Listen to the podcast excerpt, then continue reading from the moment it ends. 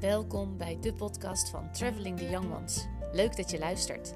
De podcast waarin ik je alles vertel over reizen met kinderen en wat hier allemaal bij komt kijken. Of dit nu gaat over de voorbereidingen, leerplicht, het onderwijs onderweg, hoe je dit kunt realiseren en hoe het is om weer terug te zijn. Wat doet reizen met je? Ik vertel het je allemaal. Wanneer je enthousiast bent over een aflevering, dan vind ik het onwijs tof als je de podcast een review wilt geven of wilt delen in je social media. Vergeet me niet te taggen, dan weet ik wie er allemaal luisteren en dat vind ik ontzettend leuk. Oké, genoeg gezegd. Tijd om te beginnen. Goedemorgen, fijn dat je weer luistert. Ik uh, zit heerlijk op een bankje in het bos. Deze keer is het wel gelukt. Um, en ik heb eigenlijk zojuist net wat uh, kinderen naar school gebracht. Dat doe ik eigenlijk bijna nooit meer. Um, maar vandaag toevallig wel. Ik had mijn uh, nichtjes te logeren. En vandaag was gewoon een schooldag, of is gewoon een schooldag. En de jongste die zit in groep 5. En de oudste die ging wel met uh, Midas mee fietsen naar school. Die fietste een beetje achter mij aan. Maar de jongste is toch wel uh, handig om die nog even te brengen. Wij wonen net even 10 minuten fietsen van school vandaan. En dan ga je of door het bos of om het bos heen. En dat is een heerlijk fietstochtje. Maar goed, die ging dus even naar school brengen. Dat was echt alweer een hele tijd geleden. Toen dacht ik, laat ik meteen even van de gelegenheid gebruik maken om dan, uh, het is super lekker weer nog, even in het bos te gaan zitten en dan uh, de volgende aflevering maar weer eens even op te nemen. Want ik wilde je even meenemen in een beetje een financieel verhaal. Um, want geld is toch vaak voor heel veel gezinnen een ding als je langer wilt reizen. En nu zijn er wel steeds meer gezinnen die um, bezig zijn om hun inkomsten zo in te richten dat ze er niet per se voor thuis hoeven te, uh, te zijn. Uh, we hebben natuurlijk allemaal uh, de afgelopen anderhalf, bijna twee jaar ondervonden hoeveel mensen eigenlijk ook heel goed vanuit huis kunnen werken. maar niet iedereen mag het. Ook ergens anders. Of je moet dat een beetje gaan overleggen. Dus steeds meer gezinnen die besloten hebben dat ze wat langer weg willen, gaan ook dan kijken. Uh, wat doe ik nou eigenlijk voor werk en um, kan ik dat ook op een andere plek doen? Nou, dat geldt natuurlijk niet voor iedereen en ook niet iedereen heeft die wens. Er zijn ook best wel veel gezinnen die zeggen: ja, als wij besluiten om met elkaar die langere reis te maken, dan willen we ook op dat moment niet werken. Uh, en ons gewoon echt kunnen richten op die reis en op ons gezin. Dus daar maakt natuurlijk ieder zijn eigen keus in. Um, maar blijft natuurlijk een feit dat je voor die reis geld nodig hebt. Um, het gros wat ik spreek, wat niet gaat werken, zorgt voor een spaarbuffer. Um, een enkeling verkoopt de hele boel. Daar heb ik het in de vorige aflevering over gehad. En heeft daardoor vaak een spaarbuffer. Maar heel veel mensen ook niet. Die houden hun huis gewoon aan. Al dan niet verhuurd. Uh, en hebben dus wel uh, geld nodig voor die reis. En dat is toch vaak een drempel waardoor mensen heel lang blijven hangen in het niet zetten van stappen, omdat ze zeggen: ja, we hebben het geld er nog niet voor. Maar hoe lang duurt dat? Hoe lang blijft dat een excuus? Hoe lang blijft dat een reden? Excuus klinkt altijd een beetje gemeen, hè? Alsof je er iets aan kan doen. Maar eigenlijk is dat natuurlijk wel zo. Je kan er altijd iets aan doen. Ik luisterde gisteren een, uh, een podcastaflevering van Kim Munnekom. Die uh, luister ik heel vaak als ik uh, naar mijn werk toe loop. En zij had het daar ook over dat um, het investeren in jezelf om als ondernemer verder te komen, dat, dat, dat ze toch heel vaak uh, van mensen terugkrijgt van ja, maar. En dan komt er een reden waarom dat financieel niet kan. En zij vertelde toen hoe zij dat heeft aangepakt vanuit niets. En ik herkende dat eigenlijk wel. Uh, in ieder geval haar uh, motivatie om uit te leggen waarom het wel moet kunnen. Want wij hebben ook uh, voor onze vorige reis gespaard. En ik zal je even een beetje vertellen hoe dat bij ons zit. Op dit moment ben ik de enige die geld verdient of inbrengt in ons huishouden. Dat is door omstandigheden op dit moment even zo en dat is voor nu ook prima. Maar dat betekent wel met een parttime baan in het onderwijs van 2,5 dag dat dat geen vetpot is. Nou heb ik natuurlijk mijn bedrijf, Traveling the Young Ones. Maar we weten ook allemaal dat de afgelopen twee jaar uh, de wereld ongeveer stil heeft gelegen als het om reizen gaat. En er dus ook gewoon amper gereisd is. Laat staan dat mensen dan um, behoefte hadden aan mijn dienst um, om begeleiding te krijgen bij het onderwijs. En het uh, verkopen. Goedemorgen. Het verkopen van een e-book. Als je niet kan reizen, laat staan en misschien dus gaat uitschrijven. Ja, dat heeft de afgelopen twee jaar natuurlijk een beetje stilgelegen. Ik heb ervoor gezorgd dat ik in die periode juist heel erg geïnvesteerd heb in mijn bedrijf. En dan niet zozeer financieel, maar wel voor het zorgen van content uh, op mijn website. Zorgen dat ik heel veel deelde op Instagram. Veel contacten legde met mensen die mij wel benaderden voor informatie. Allemaal gericht op eigenlijk nu. Want uh, zeker nu de afgelopen, nou eigenlijk dit jaar weer, durven mensen weer plannen te maken. Goedemorgen. En um, nu gaat dat goed. En nu um, weten mensen me te vinden. En begeleid ik mensen met het onderwijs. Dus nu gaat het bedrijf natuurlijk ook geleidelijk aan wat opleveren. Maar dat is de afgelopen twee jaar natuurlijk uh, niet heel geweest. Dus niet om daar zielig over te gaan lopen doen, helemaal niet. Want het was een hele zinvolle periode. Maar goed, er komt dus, of er kwam gewoon niet zoveel binnen. En toch kunnen wij sparen. Elke maand weer. Elke maand lukt het om het budget wat binnenkomt niet volledig uit te geven. Um, wij hebben in 2008, eind 2008, ons huis gekocht. Op de piek van de markt, vlak voordat, de eerste, of dat, vlak voordat die economische crisis kwam, dat alles instortte. En de huizenprijzen ook zakten. We wonen in Haarlem in een gewilde buurt, dus onze bovenwoning, die um, hebben we voor, gewoon voor de, voor de marktprijs van toen uh, aangeschaft. Dus uh, die hypotheeklasten zijn ook vrij uh, hoog. Goedemorgen. En um, dat geeft allemaal eventjes weer dat er weinig financiële ruimte is en we toch kunnen sparen. En daar wil ik het eigenlijk met je over hebben. Niet zozeer over mijn financiële plaatje, maar ik vind altijd wel dat je daar ja, informatie over mag geven of gewoon open over mag zijn. Omdat het anders soms lijkt dat iedereen altijd alles maar gewoon kan doen. Um, zeker als het dan om reizen gaat. Maar dat is natuurlijk lang niet. Je, je kent iemand zijn portemonnee niet en je kent iemand zijn uitgavenpatroon niet. En toen wij ooit bedacht hadden dat we die reis wilden maken, zijn we gewoon toen al begonnen met maandelijks wat. Uh, nou, alles wat we niet hoefden uit te geven, bleef gewoon uh, voor, voor het sparen. En de ene maand was dat wat meer dan de andere maand. En pas toen we echt besloten hadden, nu gaan we. We hebben het komende jaar de tijd om alles voor te bereiden voor die reis. Toen hebben we daar nog concretere stappen in gezet. En in een eerdere aflevering heb ik ook helemaal uh, ja, verteld hoe we dat aangepakt hebben en hoe jij dat ook kunt doen.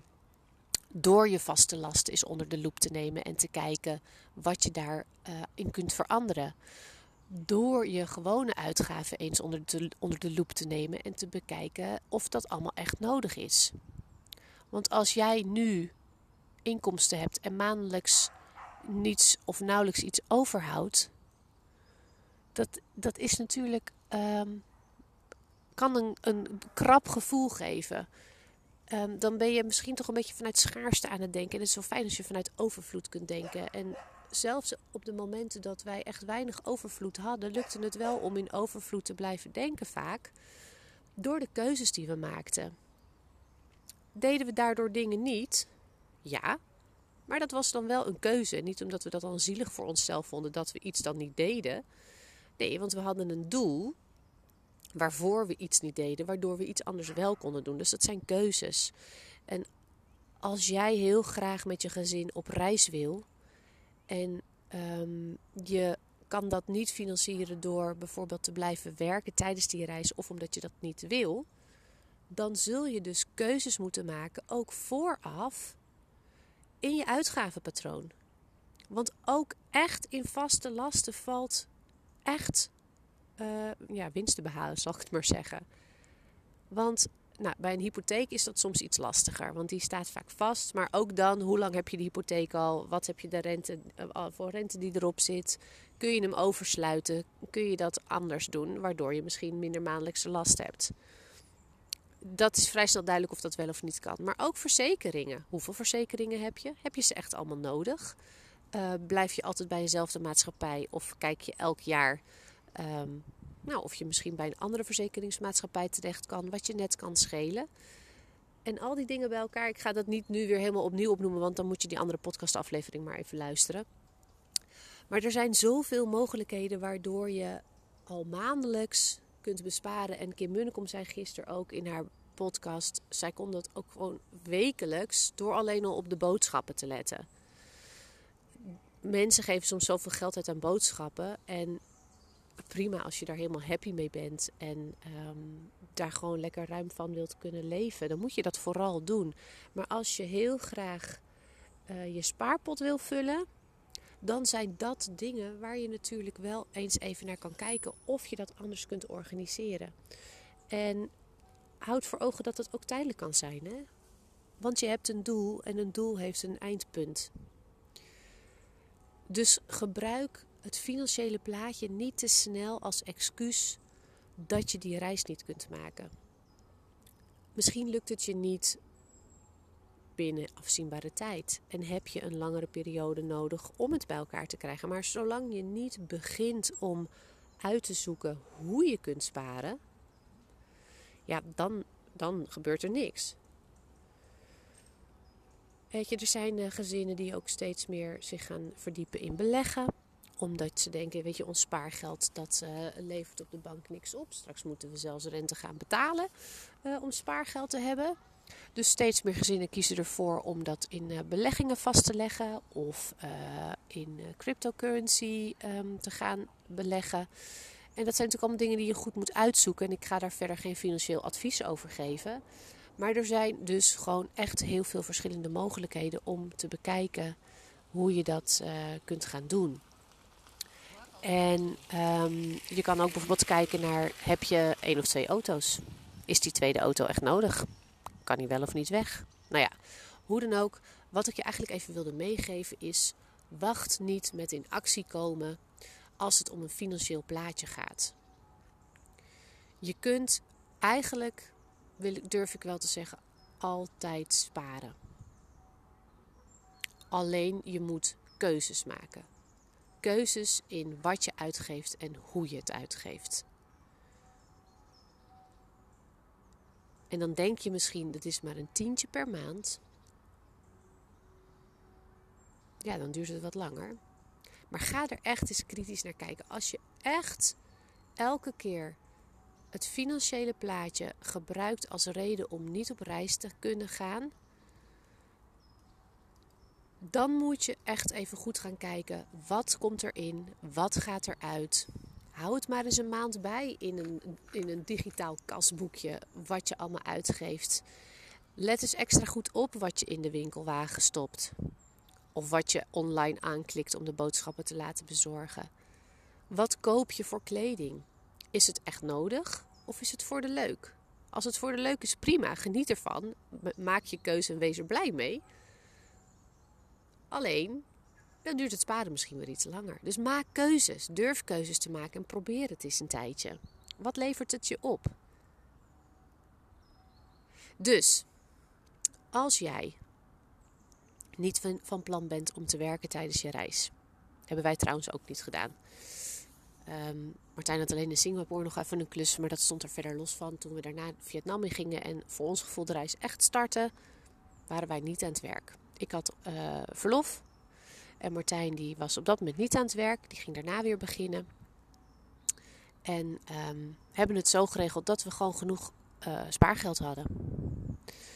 Sterker nog, onze reis hebben we ook dusdanig uh, het geld zo gespendeerd. We hebben alles gedaan wat we wilden doen. We hebben nergens op beknibbeld. Maar we hebben onze reisbuffer zeg maar niet opgemaakt. Waardoor we in een relatief korte tijd weer genoeg, pardon, genoeg spaargeld hadden om onze eigen verbouwing vorig jaar ook volledig te financieren. Dus het kan echt wel. Dus als je geen inkomsten hebt, ehm, tijdens je reis, dan zul je die spaarbuffer nodig hebben. Ga dan eens kijken, ga dan eens echt kijken. Wat komt er binnen? Wat gaat eruit? En doe dat eens een maand. Hou het gewoon eens allemaal bij. Bewaar die bonnetjes of uh, maak er even een foto van. Je hebt hele handige apps waarin je dat allemaal bij kunt houden. Neem eens even al die vaste lasten onder de loep. En dan bedoel ik ook het sportabonnement en het tijdschrift. Nou, alles wat er altijd maar standaard doorloopt. Telefoonkosten, internetbundel. Um, nou, verzin het. Um, neem het onder de loep. Wat gaat erin? Wat gaat eruit? En waar kan het anders? En hoeveel kun jij dan besparen? En echt, ik heb van mensen gehoord die uh, de podcast hadden geluisterd, waarin ik je dat echt stap voor stap helemaal uh, vertel. Um, en die daar echt mee aan de slag zijn gegaan en ook tot de ontdekking kwamen van wow, ik kan eigenlijk gewoon een paar tientjes per week besparen. dat is op maandbasis was dat geloof ik al 100 tot 150 euro. Nou, op jaarbasis, weet je, dan ben je niet meteen uh, dat je na een jaar je spaarbuffer hebt. Maar het helpt natuurlijk wel. En wat heel fijn is, het geeft uh, positief vertrouwen dat het kan. Waardoor je ook weer in een andere flow komt. Want als je gaat denken in overvloed, komt er ook veel meer overvloed naar je toe. Ik geloof echt wel dat het zo werkt. En als je heel erg in tekort blijft denken, dan zul je dat ook houden. Dus het helpt ook echt voor je mindset. Nou, mocht je er nog wat meer over willen weten, of over hoe wij dat verder hebben aangepakt, um, neem even contact met me op. Ik denk graag, even met je mee. Ben geen financieel expert. Maar um, ik kan natuurlijk wel even met je meedenken. En ik zou het heel leuk vinden als je deze podcast wil delen. Um, en wil laten weten hoe jij het aan gaat pakken. Want dat geeft ook weer andere inspiratie natuurlijk. Als ze zien dat andere mensen er ook mee aan de slag gaan en wat het hen op kunt leveren, hoef je helemaal niet te vertellen als je dat niet fijn vindt waar je dan allemaal op gaat besparen.